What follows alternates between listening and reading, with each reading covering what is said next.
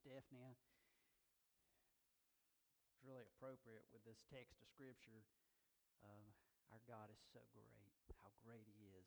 And, you know, it's funny, I was thinking some sections of Scripture, when you preach through a book of the Bible, you think, God, bring something out of this because I don't see much here, Lord. But this is a section of Scripture where, you know, even us low-level preachers ought to be able to hit something. Mark four thirty-five through forty-one, and this is familiar to most of us. So I ask when you find that if you'll stand in our great God's honor as I read aloud the text.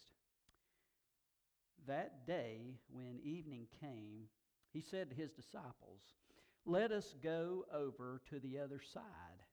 Leaving the crowd behind, they took him along, just as he was in the boat. There were also other boats with him. A furious squall came up, and the waves broke over the boat so that it was nearly swamped. Jesus was in the stern, sleeping on a cushion. The disciples woke him and said to him, "Teacher, don't you care if we drown?" He got up, rebuked the wind, and said to the waves, "Quiet, be still." Then the wind died down, and it was completely calm. He said to his disciples, "Why are you so afraid? Do you still have no faith?" They were terrified and asked each other, "Who is this? Even the wind and the waves obey him." Let's pray.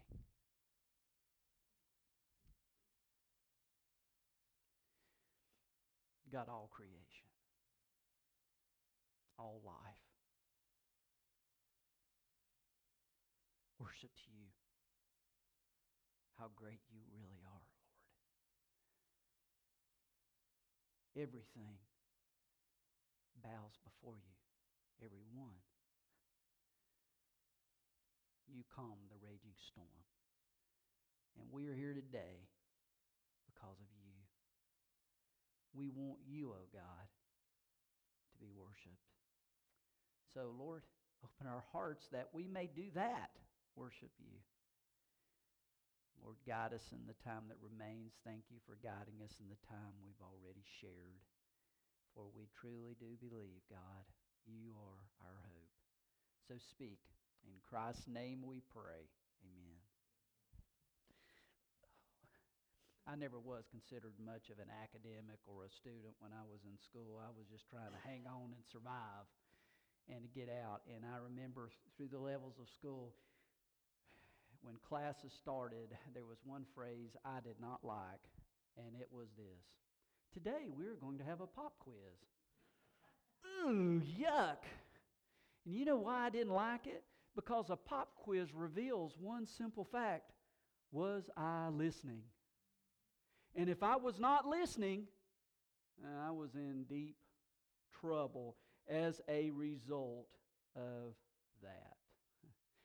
As you look at the section of Scripture here, chapter four of Mark, Jesus is teaching. And as he begins to use stories and as he begins to drive home his point, he comes to the parable of the sower we looked at last week, and he starts with a parable. Before he begins the parable, he says, "Listen." So what is the assumption? You guys are not prone to listen. So let me just start this by saying, listen. Turn on your ears, prepare your heart, because I want to speak to you. And then later on, at the end of the parable, he simply says, "Everyone who has ears, let him hear." So I'm looking out here at you guys, and I don't see any earless people here today. Everybody I can tell out there has some ears. And so let's listen to the word of Jesus, and may we simply listen with the ears that he has provided us today, with a desire to hear from him this morning. So, as we open up our text here in verse thirty-five, let me simply say, school is in session. He has told the students, listen and be ready. School's a coming. So now it's time for class. He begins here by going out to a boat to teach a little ways from the rest of the crowd in the water. Why? Because this guy needed, He needed a place to get some rest. You see, Jesus, fully God, divine, but also fully human. He had a body that was exhausted from the crowds that kept pressing in against him because the need constantly so great.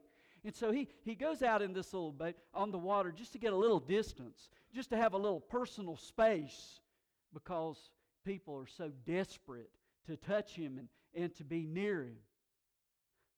And I, I want you to notice in verse thirty-five, because it's, it's pretty important what he says uh, as the text starts.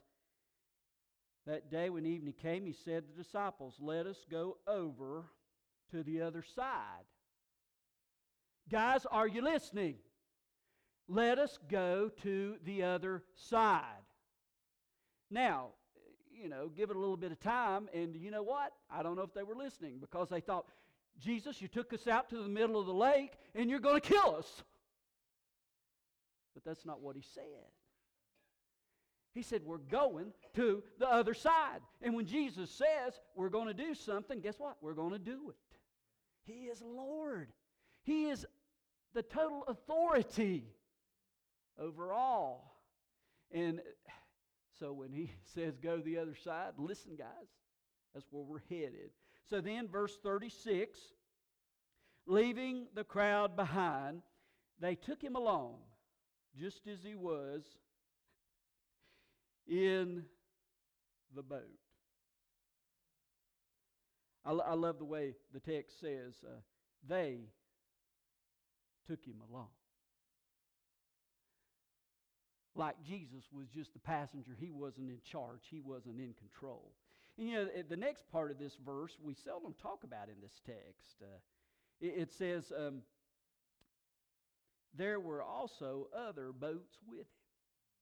You see, Jesus and the disciples, they, they climbed in this boat and, and they began to take off. But the people were so desperate, they didn't want Jesus to leave. So the guys that had boats, they were jumping in their boats and they were going to continue to follow Jesus because they, they wanted, they had a need. They had something they wanted from Jesus. And so they continued to follow him across that lake. But you know what happens next? Verse forty-seven As we or thirty-seven, as we read in our text, he says, a furious squall came up and the waves broke over the boat so that it was nearly swamped. Uh, this phrase, a furious squall, uh, guys, it could be easily be translated cyclone or hurricane. In other words, this wasn't some little storm. Uh, Mount Hermon, which was nearby, at high peaks with cold, cold air that would blow in on the water, and it would collide with the warm air on the lake. And guess what? You got yourself a cyclone. And that was a danger that would occur upon the lake. And fishermen, those who used boats, they were aware that this was always a possibility, and that's exactly what was going on. Now, we get the picture, you know, from Sunday school or, or you know, uh, different movies we've watched, that maybe this was a pretty big boat. But no, this was actually a small craft. And where was Jesus? Look at verse thirty-eight. Was Jesus all worried? It doesn't look that way, does it? According to verse thirty-eight, we read, Jesus was in the stern, sleeping on a cushion. He was exhausted. He was asleep. This story was going on. And I want you to notice their response to him. Teacher, don't you care if we drown? Now, there's a very important word here. We. They could have said, teacher, don't you care if we drown? I mean, no, that's what he said, Todd. That's not what I meant to say. Don't you care if just us losers drown? Well, he didn't say that either. But but don't you care if we go down alone without you? When he says we, he's including Jesus. You know, what does this say? This says, hey, they were listening, they were in school, but they didn't hear. Jesus had shared with them who he was, and they had missed it. You see, up to this point, they may have said, well, he is the Messiah, he is the promised one, he's the guy to come, he's the guy that will take care of us. But somehow, they didn't totally connect the fact that although he looks like us, and he is somewhat like us, he is not only like us. He is God. He is the Messiah. Guys, although you were in school, you were not listening. You did not grasp what I so deeply wanted to say to you. And we're no different today. We sing that, you know, that great chorus, he is Lord, he is Lord, then he can't handle what I got in there. No, that's not how it goes, right? He's Lord.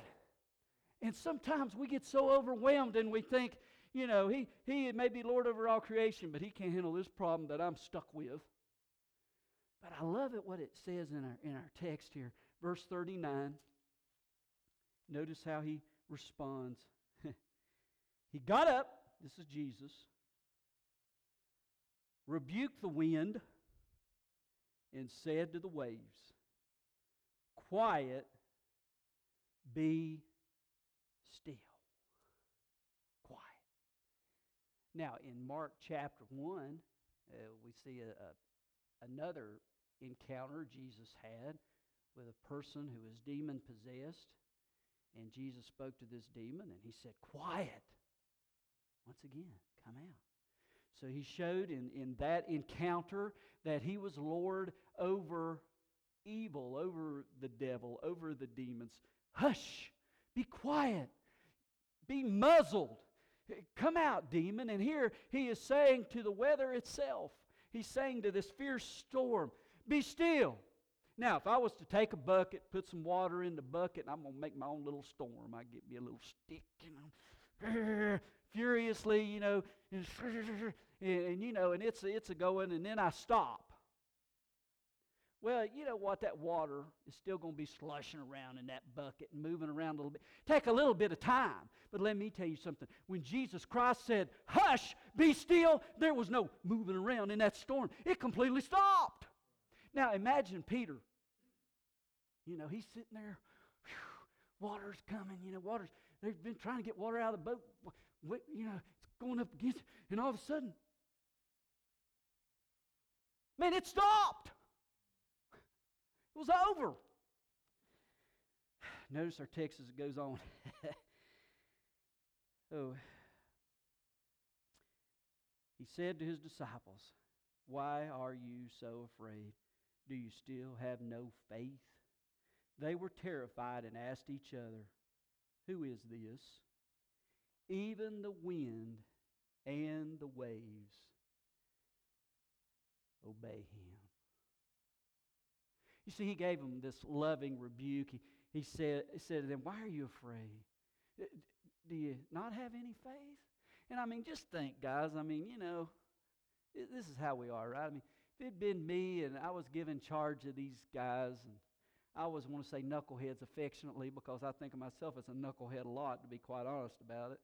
Jesus had been wiping their noses, listening to their whining, and their belly aching. And he's been taking care of them the whole time. Simon thought he was protecting Jesus, but Simon didn't understand. Jesus had him the whole time. He was taking care of them. He, he was bringing them what they need. He was teaching them. They were under his wing, the wing of the Messiah, the one who has authority over all of creation. And yet, when this problem occurs, the first thing they say is, don't you care about us? Well, man, if I'd have been Jesus, I'd have said, come in here. We're having an executive meeting. Have a seat. Guys, you're fired. But aren't you grateful? That is not how Jesus Christ responded. Boy, I am. Here's another point. You know, so often, as we look here in, in verse forty, you know, that, that I just read, um, when, when he says, why are you afraid? Do you have no faith? It says they were terrified. Now, you know, first thought is, well, you'd be terrified too if you'd just been in a hurricane or a cyclone, and and, and you know, you you might still be checking, checking to see if all the parts are there, you know, because it's been so frightening. But it was not the storm that had them terrified after Jesus spoke. Let me show you. Look again at the text. Verse forty-one. They were terrified and asked each other, "Who is this? Even the wind and the waves obey him." You see, guys, they were terrified because of the storm. But now they're terrified because of the calm. Because they realize they are in the presence of Almighty God, who has the power and the authority to do anything He wants. And maybe if He's just a little angry toward them, it won't be good. They're finally able to see who He is. That He has control and they don't. You know, we have a little bit of control. You know, a, a mother can dry some tears.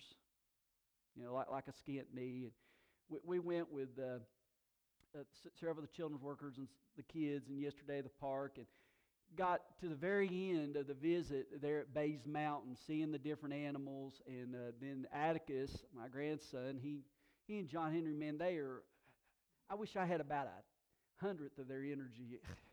Man, they, but anyway, he was running at the end and then got tripped up and, you know, did the swan dive onto the concrete there and got skinned up a little bit. And seeing I had to take turns carrying him till he, till he calmed down uh, because he'd been hurt and, you know, able to soothe a little bit of tears. Maybe we can do a little of that. Maybe something breaks down at the house. Maybe we can fix it. Guys, maybe we can't. Maybe we should have called a repairman ahead of time. Uh, or, you know, maybe something happens that's another problem and you can solve it. But when it comes to the weather, about the best I can do, if it's cold, I can put on a coat. Or if it's raining, I might grab an umbrella. But I can't fix the weather. I can't go out there and say, "Weather, stop that. I don't like it." That does not work. But that is what Jesus did. And suddenly they realize He may look like us when I see Him with the earth suit on, you know, the humanity suit on, but He's more. And so thus, it leads them to a time of worship. Although they had traveled with Him and they thought they knew Him, they realized that they did not fully know Him. So when the storm came, they had no comprehension of His full character, that He is God Himself. The problem, the problem was their shallowness of their faith. They had some faith, but what was their faith in? They hadn't really realized who they were with, who they were worshiping. Let's say that I invited you over to the house. I pointed to this chair. I said, "Have a seat, have a seat." You look at this chair, and it's made of a zillion toothpicks. And they've been glued together and, you know, a couple of rubber bands to reinforce it. And uh, I say, "Have a seat there." And you go, "I think I'll just stand." Then I'll say, "Well, if you want to, you can sit over here on the sofa." "All right, I'll do that one."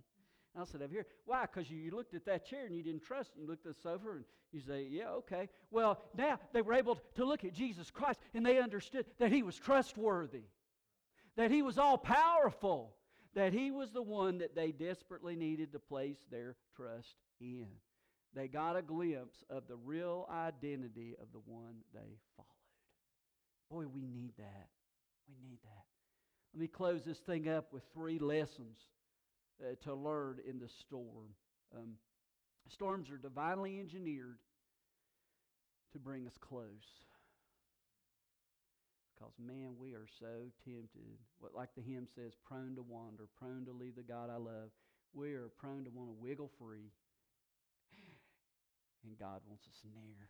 And so oftentimes He uses the trials, He uses the difficult circumstances so that we'll run to Him, so that we will be close to Him. You know, He could have just said, "All right, saved, sanctified, we're going to ship you on off to heaven, get you out of this place. That's the cross paid for it, you're all done." But no, He has chosen to keep us here to build the relationship that He started in us so that we can touch other lives, so that we can share, "Hey, I'm going to heaven, but let me tell you why. because of this relationship I have with God through Jesus Christ. And build a relationship and share that relationship. He has us here for that reason. And it's the tough times, through the tough times, we can say, let me tell you how Jesus got me through this. Man, I didn't think I'd ever get through this, but Jesus got me through it. So that's the first one. Secondly, Jesus wants to shatter our competency to develop trust in His sufficiency. Now think about this. I love this. Where did Jesus perform this miracle? In the disciples' own backyard. They were the professionals on the lake, right? You had the fishermen. They knew all about possible storms. They knew all about the water. They knew how to command a boat. I'm sure there was a tendency to say, Jesus, just sit back and let us take control, because this is our stomping ground. Well, stomping water. This is where we live. This is our world. And yet, it was in their strengths they were able to see they needed God's help. They needed God, even in the areas they thought they had under control. And, you know, that's so true for all of us. I remember Oswald Chambers, and he's got so many powerful sentences there. Of course, his wife took the the notes, and she, you know, anyway, God used it all to bring together power. But he had this one quote in there, and he said, a, an unguarded strength is a double weakness. An unguarded strength is a double weakness. And so we may have a strength, and we may say, man, I've got, I've got a great marriage, you know. But something might happen that blows up the relationship. Or, you know, you might say, I got lots of money in the bank. I'm set there, no problem there. Something might happen. It might shake it all up.